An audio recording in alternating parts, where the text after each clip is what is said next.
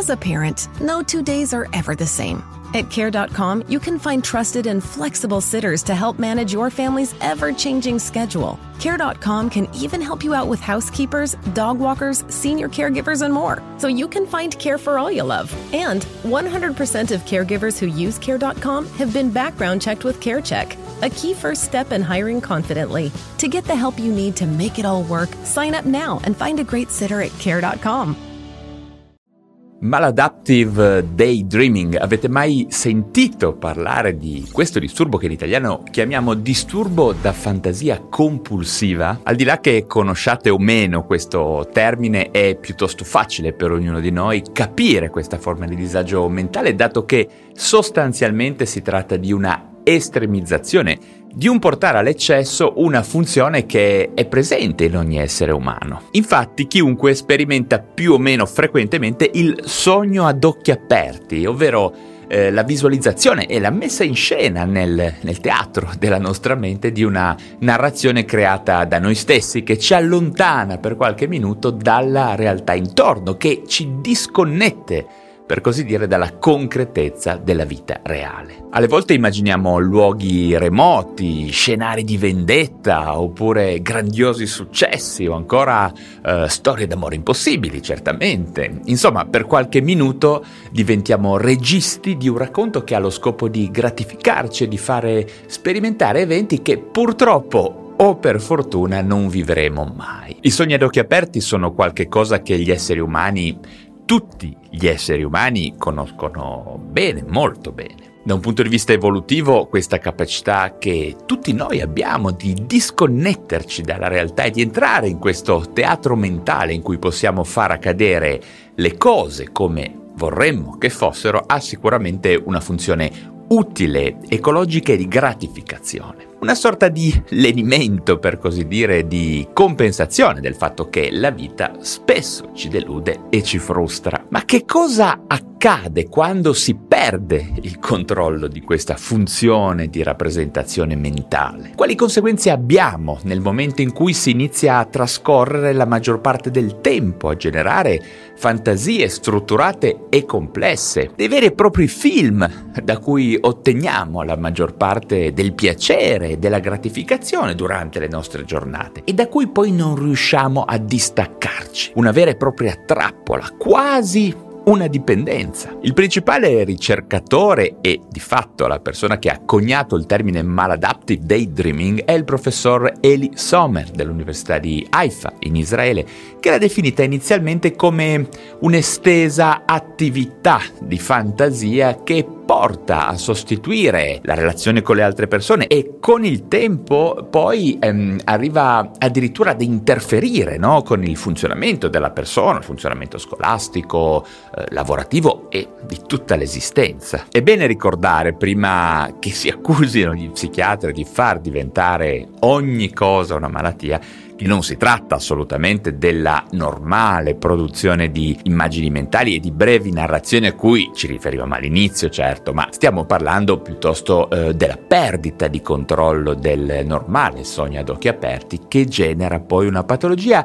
disconosciuta e sottovalutata fino a poco tempo fa in Italia come nel mondo. Infatti nelle persone in cui si manifesta il maladaptive daydreaming ritroviamo periodi molto prolungati della giornata in cui ci si dedica a produrre e a elaborare delle storie immaginarie molto dettagliate, molto realistiche, in una sorta di stato di coscienza alterato.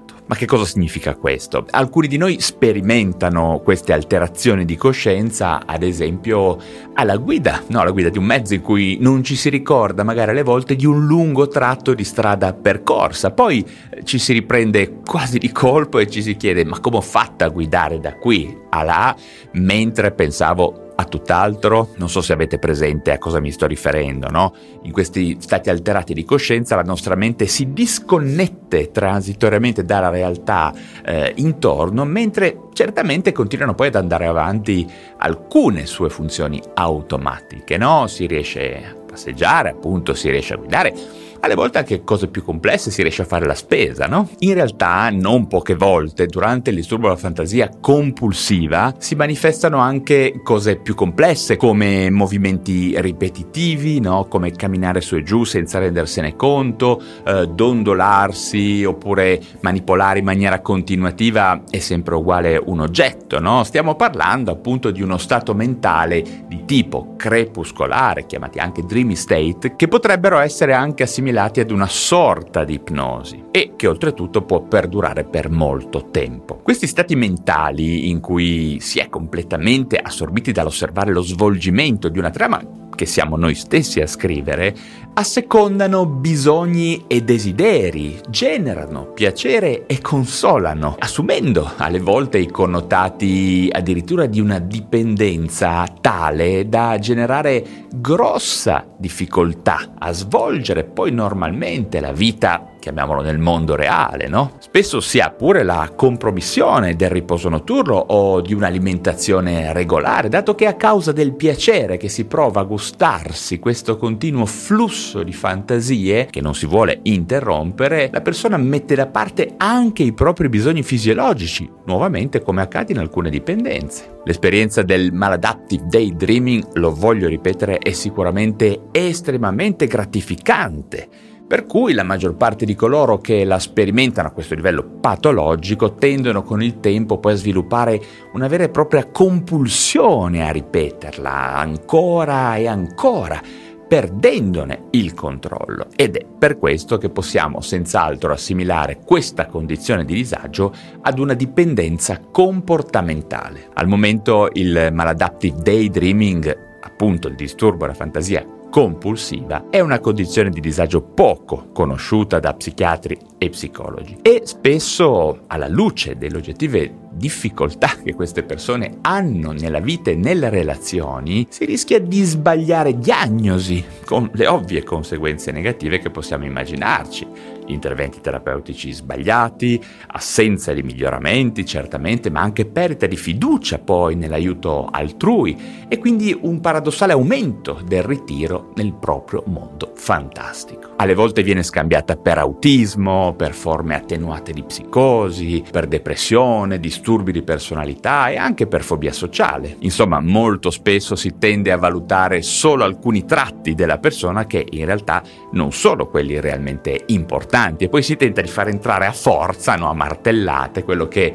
si osserva superficialmente in una qualche categoria diagnostica più conosciuta. Di sicuro si è osservato che il disturbo ossessivo compulsivo e l'ADHD sono elementi patologici spesso presenti come concausa, ma non sono il maladaptive dei dreaming, certamente. In ogni caso il problema è anche legato al fatto che non è stata definita una vera e propria diagnosi nel DSM-5 e nel DSM-5TR, anche se si inizia a parlare di introdurre il maladaptive daydreaming nella prossima edizione, il DSM-6, che chissà quando uscirà. Ma come si affronta quindi questo strano disagio mentale? Come fare per superarlo? Beh, tanto per iniziare è molto importante dargli un nome ed essere consapevoli della sua esistenza, no? Questo mi sembra chiaro. Dare un nome alle cose è fondamentale per iniziare a parlarne e per affrontarle. Nel concreto è, credo, importantissimo richiedere una, una consulenza eh, psicologica o psichiatrica, magari anche per cercare un inquadramento mediante nei test, no? Nello specifico abbiamo a nostra disposizione uno strumento, la Maladaptive Daydreaming Scale, un test che, sebbene non sia ancora completamente validato, permette di iniziare ad orientare una prima diagnosi. Non è facile trovarlo, ma vi indicherò nella descrizione il link per andare a cercarlo poi sul mio blog dove ho fatto una pagina. Inoltre, sul piano propriamente terapeutico sarà fondamentale mantenere dei ritmi quotidiani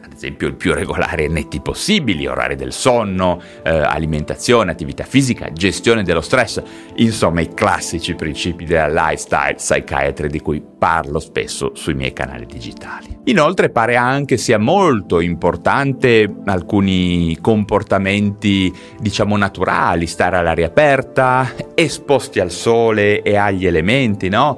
Cercare di essere in contatto con la natura essere stimolati dalla natura. Oltre poi a cercare ad esempio di mantenere anche un diario che descrive momenti di ritiro nel sogno ad occhi aperti e parallelamente le esperienze nel mondo, chiamiamolo reale. Infine anche la ricerca e il mantenimento di una rete sociale e di amicizie sembra essere una strategia molto molto importante. Insomma, diciamo che tutto passa però dal supporto e dall'aiuto di un terapeuta che tenga le file e che sostenga la persona nel processo di cambiamento, come sempre direi. Bene, tema molto molto Interessante, no? E voi che ne pensate? Avete esperienza di questi fenomeni? Ne avete mai sentito parlare? Che cosa ne dite di comunicare con noi, con la community, le vostre domande e le vostre considerazioni? Sono davvero curioso di sentire in particolare delle testimonianze al riguardo, no? Ok, anche per oggi ho finito, se vi sono stato utile datemi un like per sostenere questo mio canale digitale, se vi interessano i temi della psichiatria e delle neuroscienze